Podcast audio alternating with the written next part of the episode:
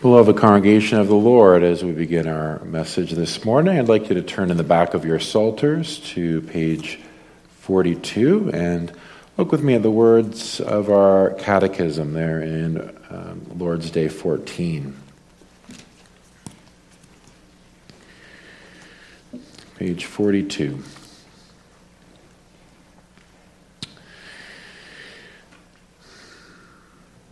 What is the meaning of these words? He was conceived by the Holy Ghost, born of the Virgin Mary. Answer that God's eternal Son, who is and continueth true and eternal God, took upon him the very nature of man, of the flesh and blood of the Virgin Mary, by the operation of the Holy Ghost, and that he might also be the true seed of David, like unto his brethren in all things sin accepted. What profit dost thou receive by Christ's holy conception and nativity? Answer that he is our mediator, and with his innocence and perfect holiness covers in the sight of God my sins, wherein I was conceived and brought forth.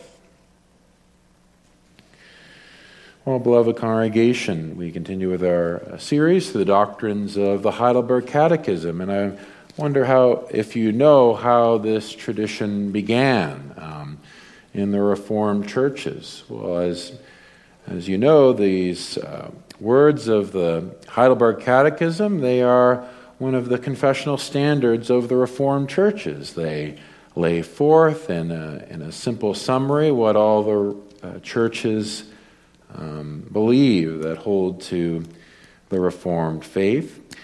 And uh, they do so in a way that sets forth the scriptural proof for those. And so the way this uh, began at, uh, originally was that the minister in the afternoon of, um, of the Lord's Day would gather the children together and would explain to them uh, the most uh, important doctrines um, of the scripture and, and explain that to them. And over time, it, it became uh, evident that it's not only the children should be reminded about the really central things about biblical teaching, the, the very foundational pillars of the saving message of the gospel. No, indeed, we all need to be reminded of these things. They need to be preached on regularly. And so, the way we use these uh, Lord's days in our catechism is not to elevate the words of any uh, human document, but rather as a guide to bring us into the teaching of the Scripture and that more, um, more deeply. And of course, now we're uh, working through that section of the Catechism, which is explaining uh, the doctrines that are summarized in the Apostles' Creed. So every afternoon service, we confess our faith with the words of the Apostles' Creed, which include these words We believe he was conceived by the Holy Spirit and born of the Virgin Mary. We have here um, an explanation of what it means that our Lord Jesus was born of a virgin and conceived by the Holy Spirit. With the Lord's help, let's consider uh, that theme, looking at a number of texts, but focusing especially on Isaiah chapter 9, verses 6 and 7. And we'll look at that under the theme of Christ's conception and birth. Christ's conception and birth. And I hope to see uh, three things from our uh, study this morning. And the first would be the two natures of Christ, the two natures of Christ. Second, Christ's fulfillment of prophecy, Christ's fulfillment of prophecy. And third, Christ's sinlessness, Christ's sinlessness. So you notice how our uh, catechism begins to answer this uh, question that's uh, put before us. What is the meaning of these words? He was conceived by the Holy Ghost, born of the Virgin Mary. It answers in this way that God's eternal Son, who is and continueth true and eternal God, took upon him the very nature of man and of the flesh of the Virgin Mary by the operation of the Holy Ghost. Now, uh, in the previous uh, Lord's Day, it had been especially the divinity of Christ that was focused upon, that the Lord Jesus is the Son of God. He is truly equal to the Father in all things. He is God. And now, lest we um, mistake the true meaning of the gospel, you see that it's also emphasized in our catechism that he is also true man. For it says he took the very nature of man. And the word nature simply means all that makes a man or a human being what he is. So we have here a teaching concerning the two natures of Christ his nature as God and his nature as man. And I think the, the text in which we uh, read in uh, this worship service um, especially sets forth both of those truths. And it's important that we uh, look at the scriptural teaching on this because it's so central to what we believe about the gospel. So look with me again at Isaiah chapter 9 and verse 6. For unto us a child is born, unto us a son is given.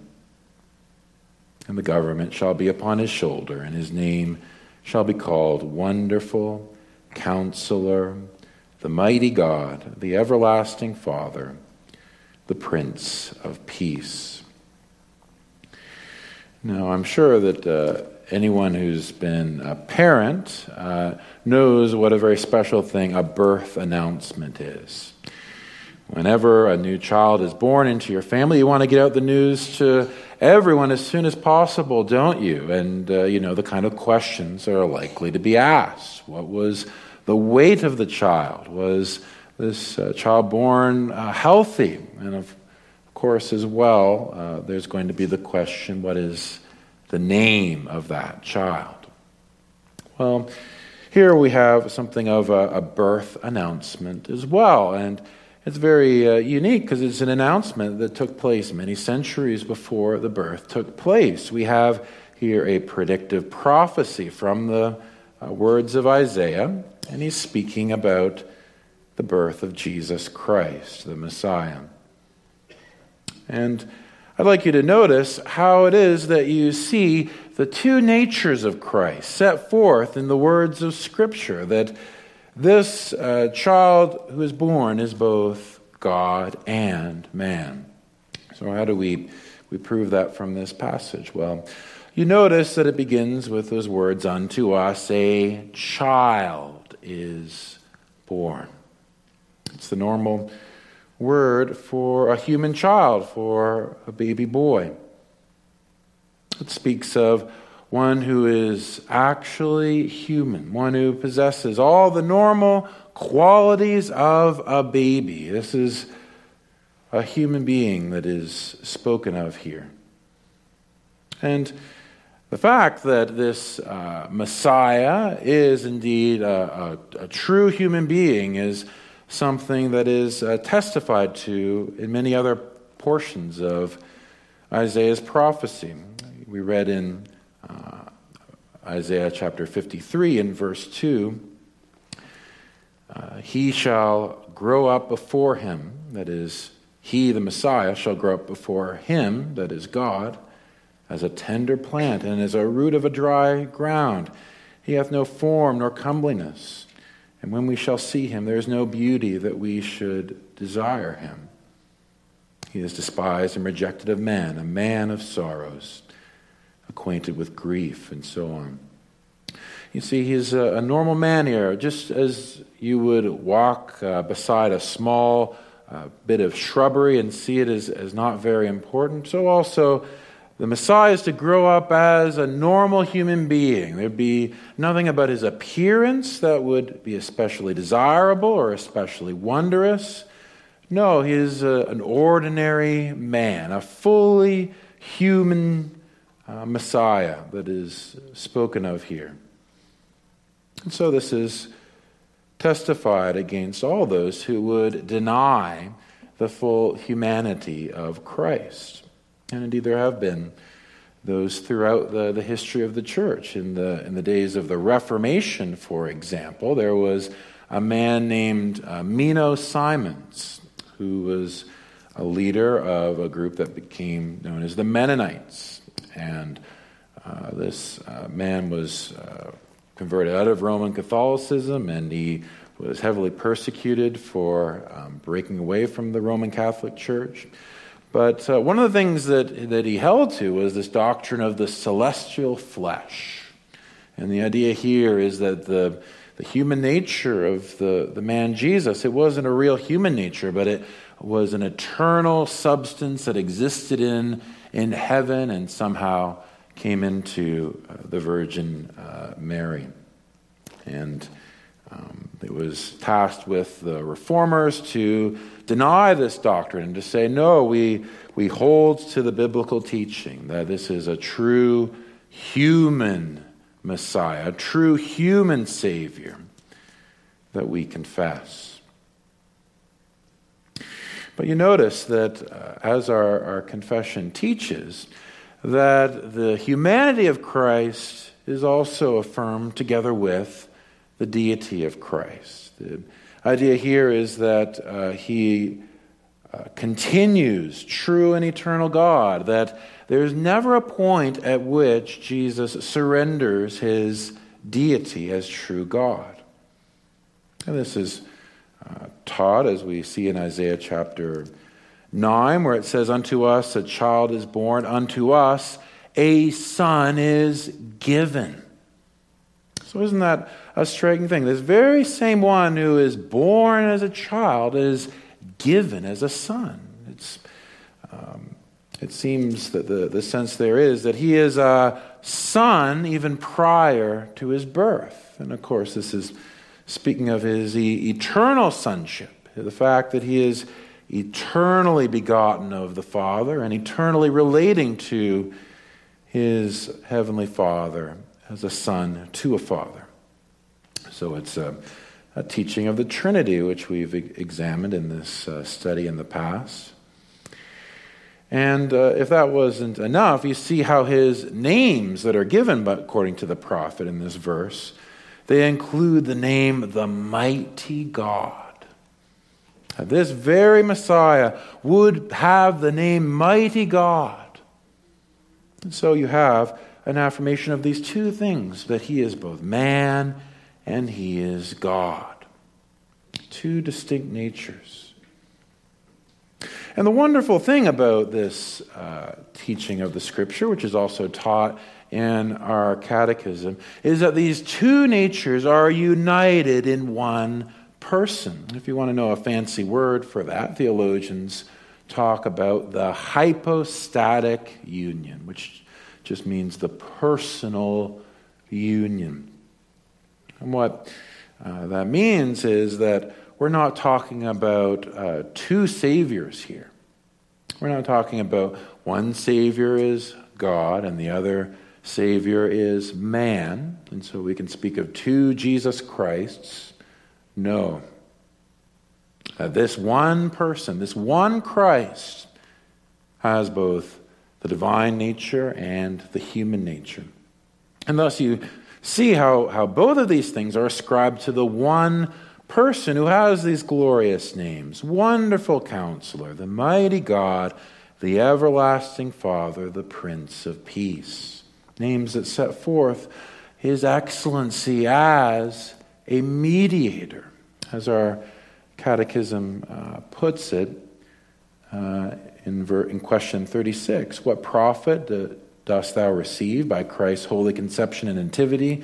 That he is our mediator. He is the one that stands between a sinful human race and a holy God and brings them together in friendship. So, as the counselor, he brings wisdom, divine wisdom, but as, as a human prophet. As the, uh, as the mighty God, he has all the power of God to bring about this salvation.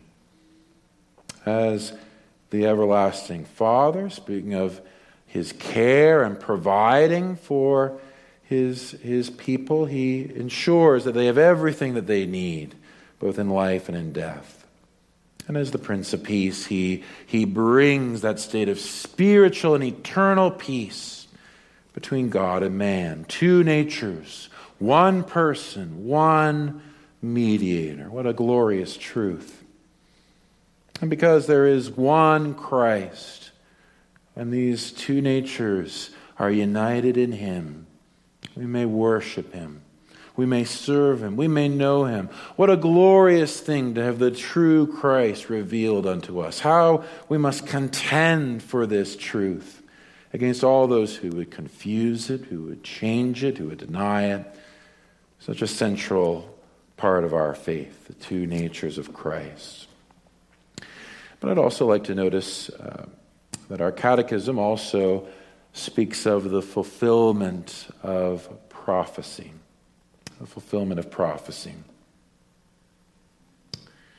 That God's eternal Son, who is and continues true and eternal God, took upon him the very nature of man, of the flesh of the Virgin Mary, by the operation of the Holy Spirit, that he might also be the true seed of David, like unto his brethren in all things, sin excepted. Now, this uh, wonderful miracle of the virgin birth is, is testified to in our catechism and, and uh, is, is certainly implied by uh, the text that we have before us in Isaiah chapter 9. If you look at the very end of verse, uh, verse 7, it says that it's the zeal of the Lord of hosts that will perform this, that it's something very miraculous when we consider both the birth of this great Messiah as well as the, the kingdom that will come from him. But of course, uh, in the, the full uh, um, revelation of this great truth of miraculous birth of, of Christ, we see that in uh, the New Testament book of Luke most explicitly. And, and children, I'm sure you're familiar with that story, aren't you? There's that angel Gabriel who comes to Mary and tells her that most special news that Mary is going to give birth to a baby. And there we uh, have Mary, and she's uh, asking, Well, how can this be? I've, I've never been married before, I've never known a man. And and we see how the angel replies to her in Luke chapter 1 and verse 35. And the angel answered and said, The Holy Ghost shall come upon thee, and the power of the highest shall overshadow thee. Therefore also that holy thing shall be born of thee shall be called the Son of God. And it's interesting, in that very same passage, it talks about how this great miracle worked by the Holy Ghost of, of this, um, this baby boy being born, both God and man, in the womb of the Virgin, is a fulfillment of prophecy. Because you see in verse 32, it says, He shall be called great and shall be called the Son of the Highest, and the Lord God shall give unto him the throne of his father David. There's something about David which is so important to the incarnation of Christ, something that our catechism draws out, that uh, the angel Gabriel draws out, and also our, our text draws out. Because you'll notice in Isaiah chapter 9 and verse 7 of the increase of his government and peace there shall be no end. And upon the throne of David and upon his kingdom to order it and to establish it with judgment and with justice from henceforth, even forever.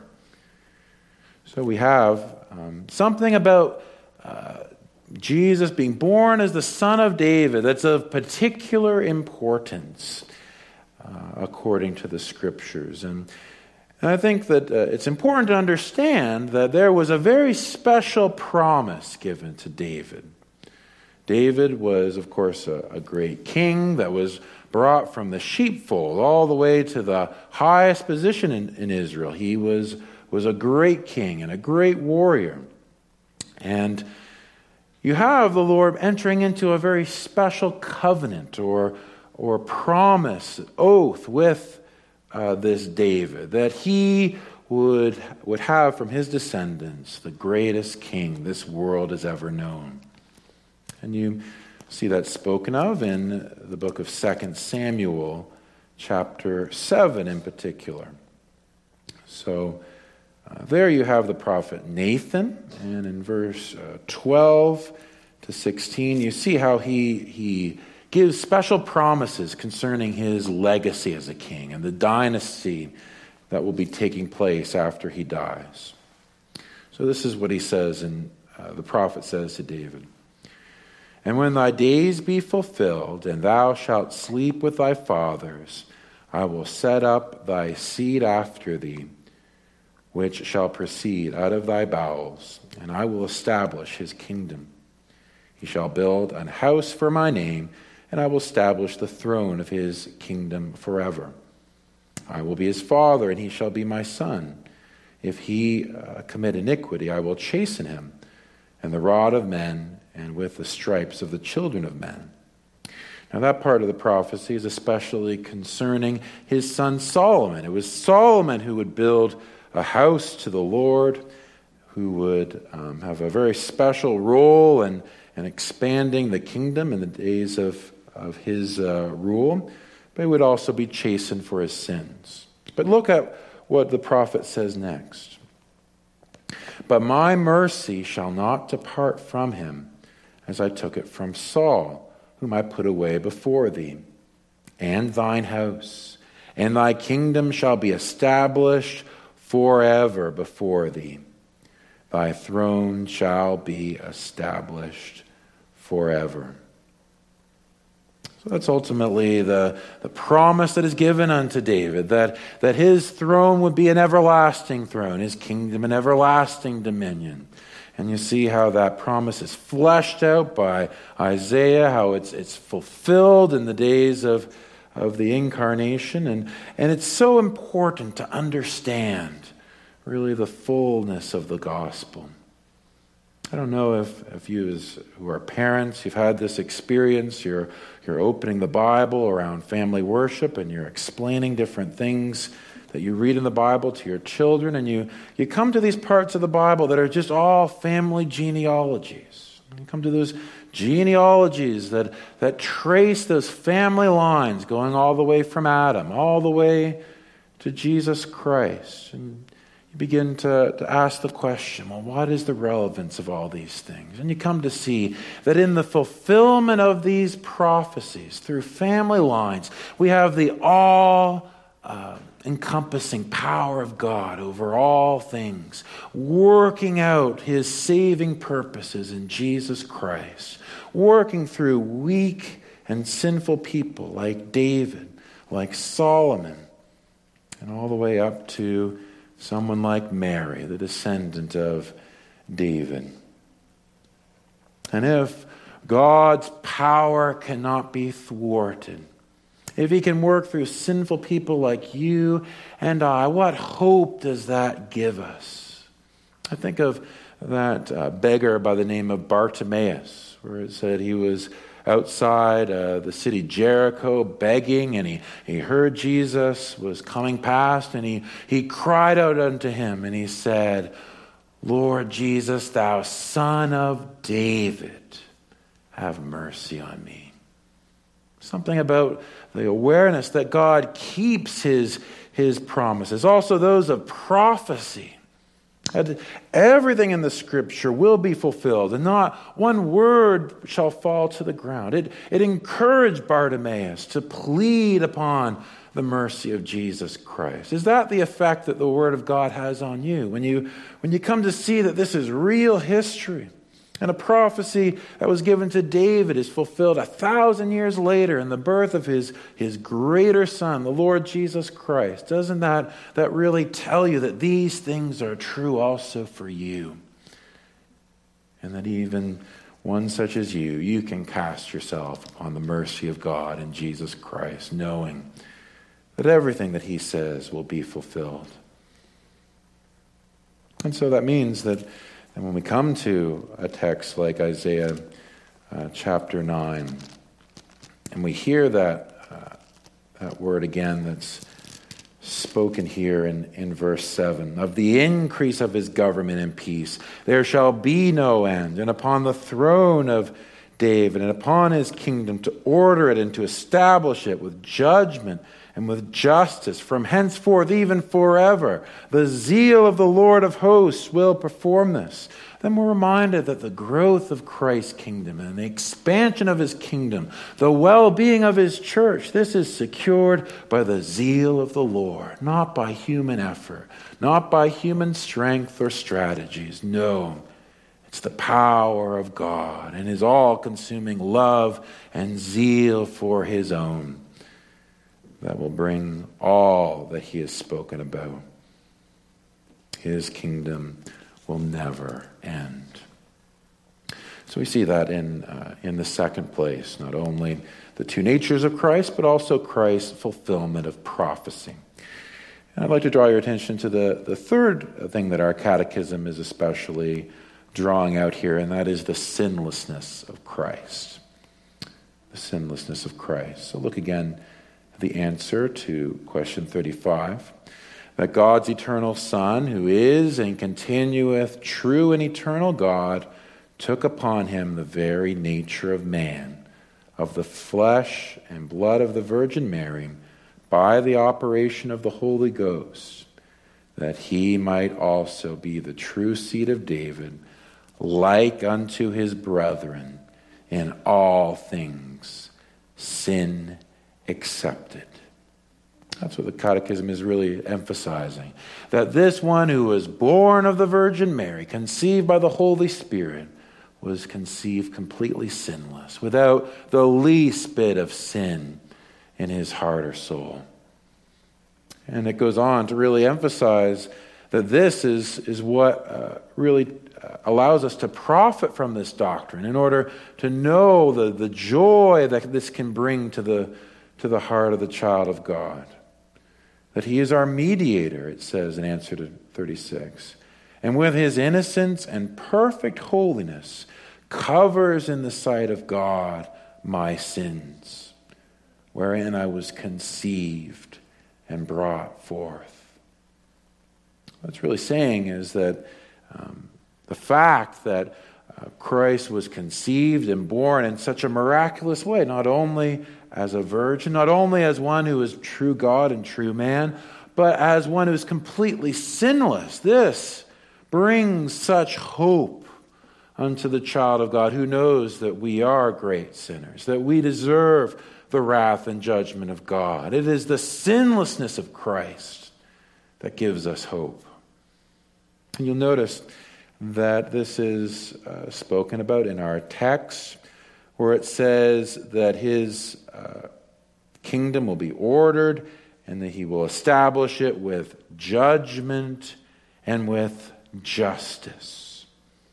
So, perfect moral uprightness will be characteristic of his kingdom. He will conduct himself with perfect moral integrity and obedience unto the law of God. And of course, this was especially emphasized, wasn't it, in Isaiah, Isaiah chapter 53, which we read together, where it, it really emphasized this. It said in verse 9 of that chapter, and he made his grave with the wicked and with the rich in his death, because he had done no violence, neither was any deceit in his mouth. Completely without violence, completely without lies in his mouth. Here is one who is perfectly righteous. And indeed, that's said in verse 11. It says, He shall see the travail of his soul and shall be satisfied. By his knowledge shall my righteous servant justify many, for he shall bear their iniquities. It's such an important thing that we understand. The only reason that this one could bear our iniquities is that he had none of his own to bear whatsoever. He was the perfectly righteous servant of the Lord, so that we, his most imperfect and often unrighteous servants, could find a perfect covering for all of our sins through his perfect obedience. This is so vital that we understand, congregation, that when we would consider the wondrous grace of God in the incarnation, of our Lord Jesus Christ. There we have not only the Son of God coming down into this world, into our um, world of misery and sin and death, but he comes as the sinless one to perform all righteousness in our place. And such would never have been if not for the miraculous conception by the power of the Holy Spirit, a true man and true God man born without sin. Congregation, is this the Christ that you are resting your heart and soul upon today? Can you really say with our catechism, He is our mediator? He is my mediator. Can you say that today? If you cannot, place yourself under his uh, righteousness as a covering for your sin, then you are exposed to that just judgment of God. And you cannot stand in that place. You will experience his, his wrath. But hear of this Savior. Hear of his wonderful names. Hear of his wonderful kingdom. Hear how he saves sinners to the uttermost. Believe upon him today. And May you come to know as well peace through this Prince